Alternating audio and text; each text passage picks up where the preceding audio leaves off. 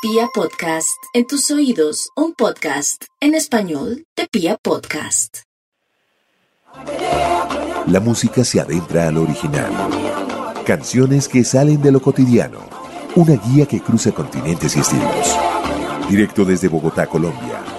Lectora de Tracks, podcast con Mónica Martínez. Pensar en cómo era la música hace 20 años significa abrir un panorama lleno de cosas nuevas, donde las bandas y artistas mostraban vertientes que de varios modos definirían el futuro de la música. En 2021 el modelo con el que se rige la música es completamente distinto. Por eso en este capítulo recordaremos cómo fue el comienzo de la década de los 2000, específicamente el 2001. Discos que cumplen 20 años. Bienvenidos.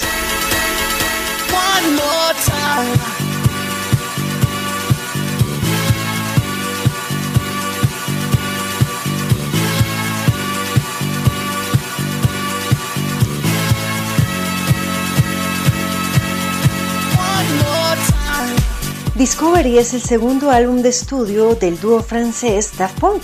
Ellos decidieron en este álbum rendir homenaje a los sonidos de su infancia para así referirse a los momentos de los 70 y 80 que les había marcado. Además, este disco es una obra donde se puede ver la asombrosa capacidad del proyecto para usar samples y su influencia creció gracias al uso de las canciones para la película Interestela 5555. Esta es una película de animación franco-japonesa. One More Time, Harder, Better, Faster, Stronger y Something About Us fueron piezas trascendentales en esta obra que llegó a través de Parlophone Music en marzo del 2001. One more time.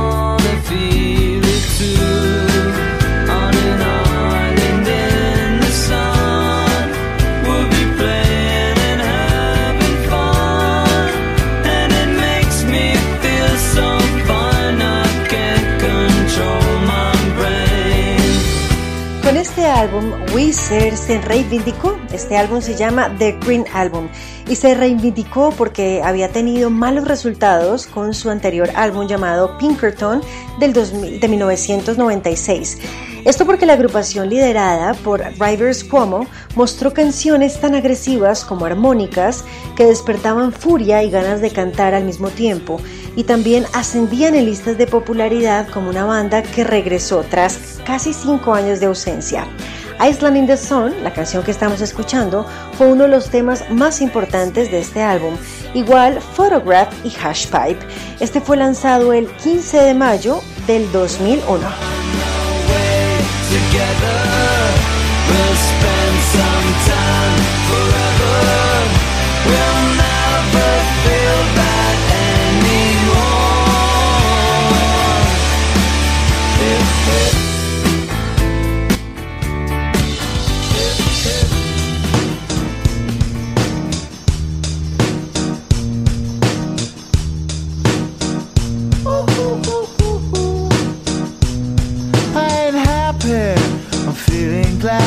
Sunshine in a bag. I'm useless, but not for long. The future is coming on. I ain't happy.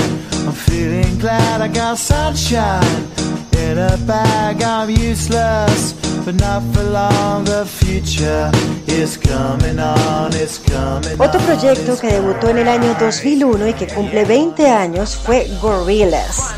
Este eh, fue donde Damon Albarn daba cátedra sobre su versatilidad para la mezcla de géneros como el rap, el hip hop, la electrónica, el reggae, tiene demasiados géneros este álbum. También tiene electrónica, tiene reggae, tiene Britpop, rock y demás para una obra auténtica. Esto tiene clásicos como Rock the House y esta canción que estamos escuchando, Clint Eastwood, que además de sobresalir también le dieron un golpe de frescura para esos años. Este álbum salió a la luz el 26 de marzo del 2001 a través de Parlophone Records.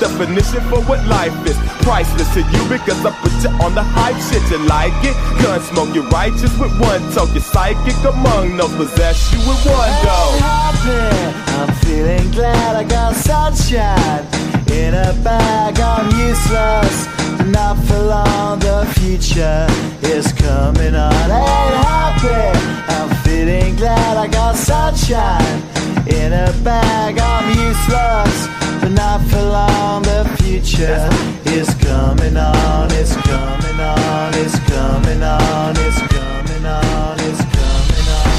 The essence, the basics, the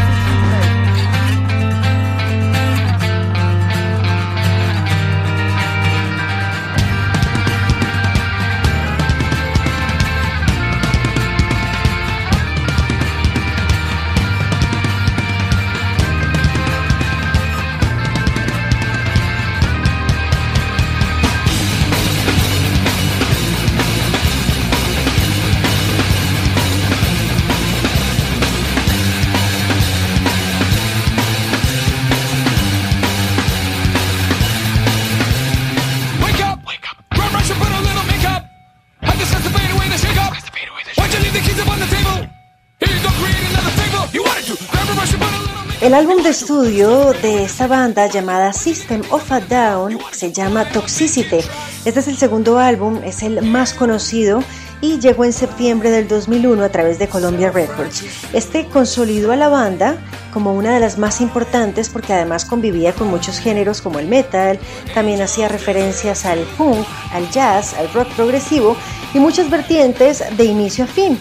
Esta canción, eh, Chop Suey, también conocida como Toxicity, y también tuvieron fama mundial canciones como Aerials y Psycho. Lo lanzaron el 4 de septiembre exactamente y la idea de la banda era lanzar el álbum en un concierto gratuito en Hollywood, pero no fue posible hacerlo por sobrecupo.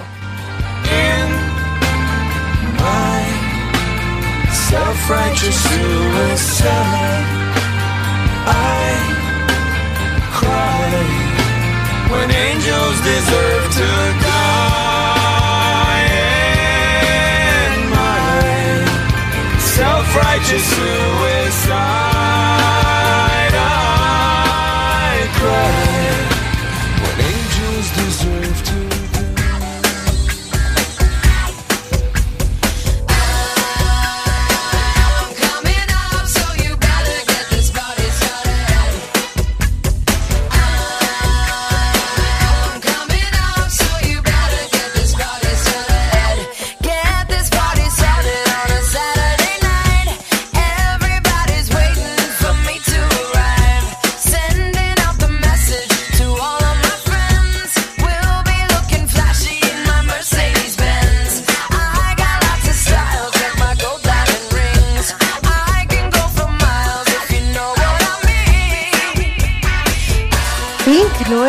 otra de las cantantes de, la época que hacían pop, sin lugar a duda, ella es diferente y eso era lo que ella quería lograr de hecho porque marcó la diferencia y este álbum Misunderstood la respaldó. Fue producido por Linda Perry de las Fornum Blondes, a quien entrevisté hace unos años, y en mi web www.lectoradetracks.com en la sección de playlist pueden volver a, escuchar esta entrevista, revivirla y seguramente que van a poder enterarse de cosas muy interesantes de Linda Perry. Pues el segundo álbum de estudio de Pink fue el más vendido del 2002 y gracias a Misunderstood fue nominada a dos premios Grammy. Este fue lanzado exactamente en noviembre del 2001 por su discográfica La Face, quienes antes de que ella lanzara el disco pues fueron un poco renuentes a lanzarlo porque sentían que no era la misma Pink con la que habían, eh, digamos, le habían apoyado su álbum RB, que fue el primero. Eh, y entonces decían como yo creo que no va a funcionar y ella les dijo bueno yo quiero ser auténtica y esto funciona porque funciona y funcionó.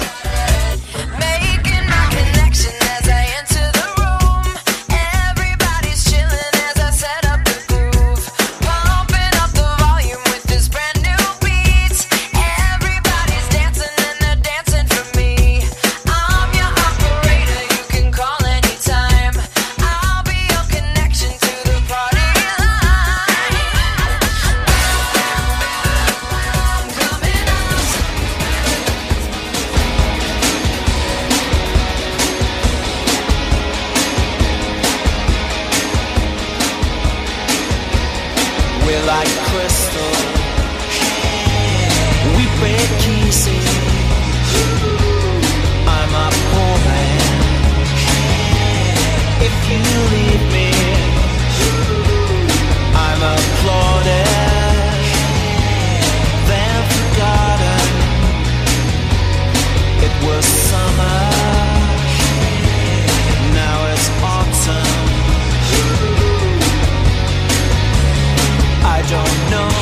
El 27 de agosto llegó este álbum llamado Get Ready de la banda New Order. Pues era un disco esperado por ocho años, ya que había siguió después de Republic, que había sido lanzado en 1993. Así que New Order se enfrentó a la mezcla de sonidos orgánicos, también a la diferencia del sonido electrónico que ya habían implementado anteriormente. Y pues la vigencia de este disco es muy importante porque sigue sin perder esa frescura que lo representa y que además se adapta perfecto hasta hoy en día, que ya han pasado 20 años. Someone Like You, Crystal, que es la canción que estamos escuchando, y 60 Miles an Hour son temas representativos del carácter fuerte y energético de New Order en lo que significó a partir de este disco una nueva etapa.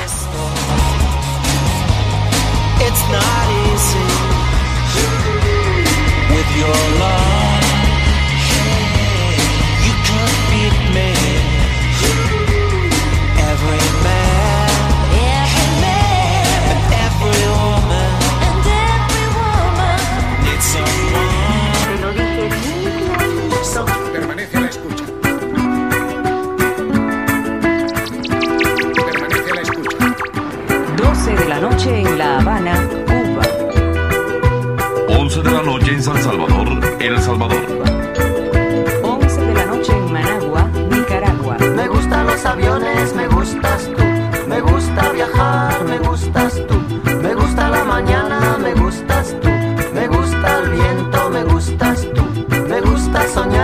me gustas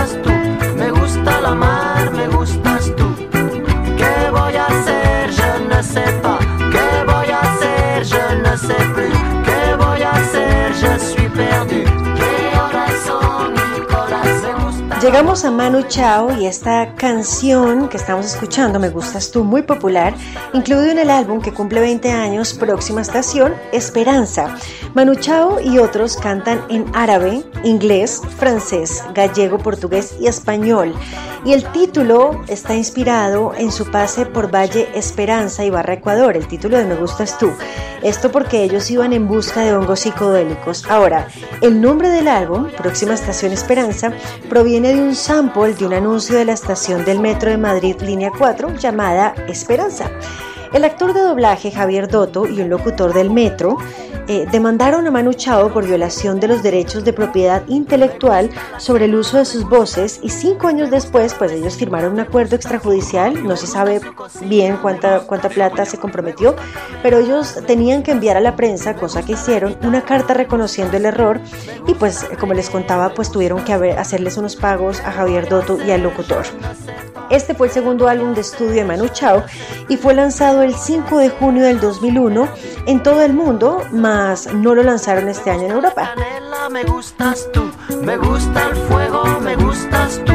Me gusta menear, me gustas tú. Me gusta la coruña, me gustas tú. Me gusta malasaña, me gustas tú. Me gusta la castaña, me gustas tú. Me gusta La Guatemala. programación digital de la radio llega con las mejores canciones a su oído, con Mónica Martínez. I keep on falling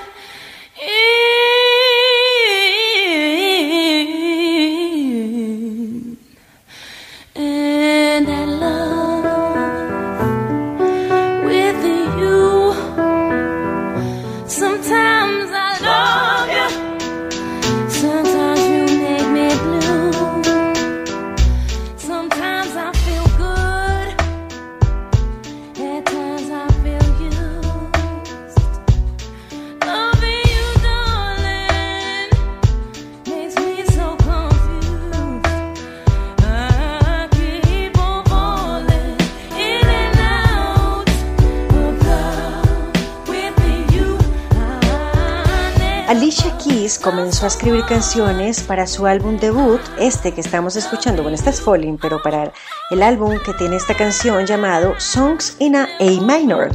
Esto fue en 1995, cuando Alicia Keys tenía 14 años, y la grabación de, este álbum comenzó en 1998. Alicia Keys es una pianista increíble, es consumada y obviamente tiene formación clásica, así que no solo las escribió, sino que también las arregló, las produjo, la mayor parte de este álbum lo hizo ella misma. Este álbum debut tiene mucho neo soul, también tiene muchos elementos de RB, le metió soul, le metió jazz, le metió hip hop, blues, música clásica y gospel. Y a pesar de su título, que es Songs in a A minor, es decir, eh, canciones en la menor, solamente hay una canción de este álbum que está en esta tonalidad, que es Jane Dawn. Esta canción fue este álbum fue lanzado en junio del 2001.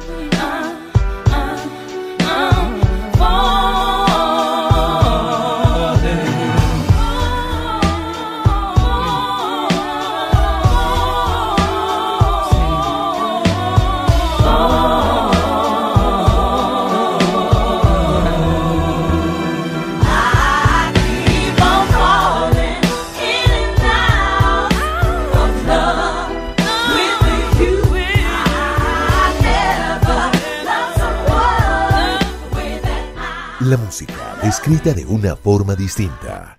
Lectora de tracks, podcast con Mónica Martínez.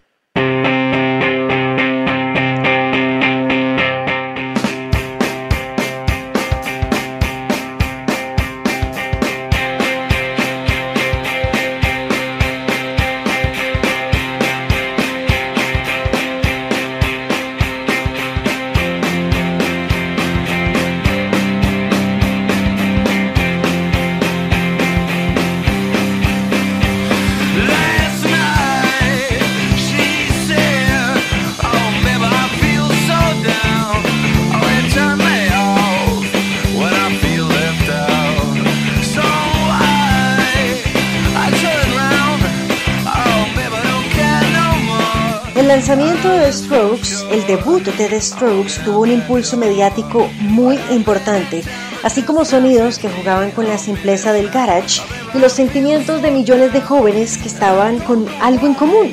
Es una pieza definitoria para comprender el rock de la primera década del nuevo milenio, ya que la acogida por la crítica y el impacto de canciones como Last Night, la que estamos escuchando, Hard to Explain y Someday permaneció latente en las listas de popularidad. Este álbum eh, fue lanzado el 30 de julio del 2001 y contó con la producción de Jill Norton, que ya había trabajado con eh, la gran banda que ya venía trabajando, que ya venía haciendo muchos discos, Pixies.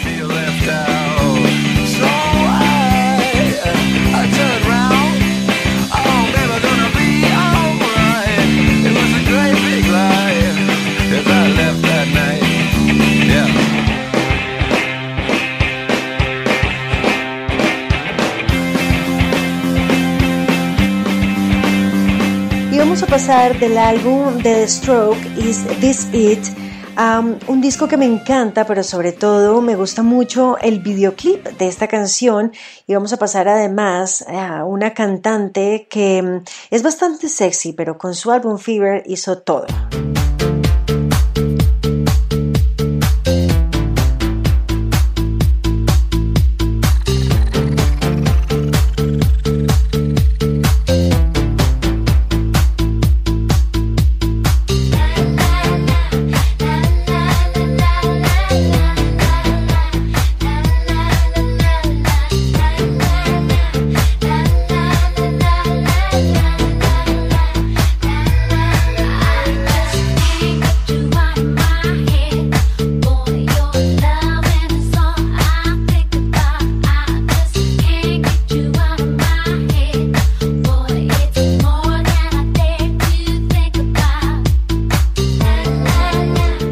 Disco Fever transformó a Kylie Minogue en una estrella global En este disco incluye éxitos como In Your Eyes, Coming to My World, Love at First Sight y esta Can't Get You Out of My Head.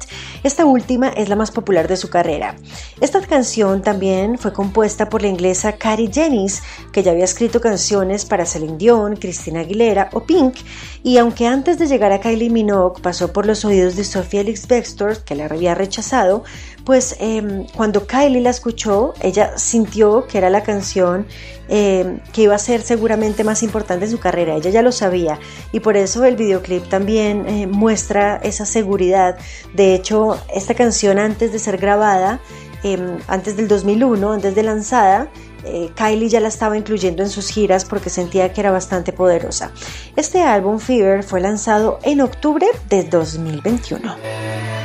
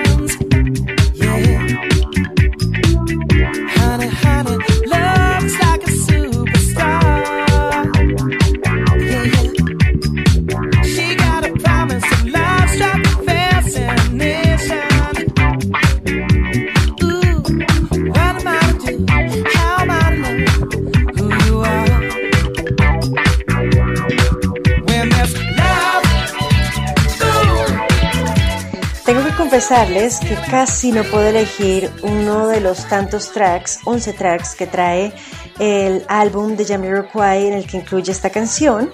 Pues el álbum se llama eh, A Funk Odyssey, un álbum lanzado en el 2001. Pues Little Dale también hace parte, You Give Me Something, Corner of the Earth y otros 7 tracks muy buenos también que están incluidos. Funk Odyssey eh, fue todo un cambio en la carrera de Jamiroquai, pues a diferencia de los cuatro álbumes anteriores, ya Jamiroquai eh, dejó de hacer acid jazz y empezó a darle una importancia muy fuerte al funk y a la música disco. Además, su bajista y su teclista, por diferentes circunstancias, no fueron los mismos de esos cuatro álbumes anteriores, sino que eran nuevos, así que tenía un aire completamente eh, nuevo, efectivamente. Y pues quise cerrar con este álbum porque tengo un dato que es muy chévere y es perfecto para volver a recordarles que este capítulo es el recuento de aquellos álbumes que nacieron en el 2001 y que este año cumplen 20 años. Pues A Funk Odyssey al principio se iba a llamar 2001, dos puntos, A Funk Odyssey. Pero la discográfica eh, no le parecía que, que un disco tuviera un número antes del nombre, así que decidió borrarla. Y bueno, solamente quedó A Funk Odyssey. Con Love Philosophy de Jamiroquai me despido de este nuevo capítulo de la música. Espero que les haya gustado, que lo hayan disfrutado mucho. Quiero contarles que esta es la trilogía, es decir, bueno, comenzamos con los álbumes que cumplen 30 años en el 2021, que también lo pueden escuchar por vía podcast. Ya con mi web, pues pueden hacer el recorrido de todos los podcasts por www.lectoradetracks.com, pero también lo pueden hacer por Google Podcast, por iTunes, por Spreaker. Tienen muchos lugares donde pueden buscar lectura de tracks para que puedan disfrutarlo. Este, que es el segundo capítulo, 20 eh, discos que cumplen 20 años, y estén pendientes porque ya va a venir el capítulo en la música en donde hablaremos de aquellos álbumes que nacieron en el 2011, es decir, que este año cumplen 10 años. Gracias por escuchar Lectora de Tracks, me encanta acompañarlos una vez más, les mando un abrazo gigante, gigante y reitero la invitación para que se den una vuelta por lectoradetracks.com, hay unos accesorios para melómanos increíbles que estoy segura que a ustedes les va a encantar. Les mando un abrazo gigante, chao.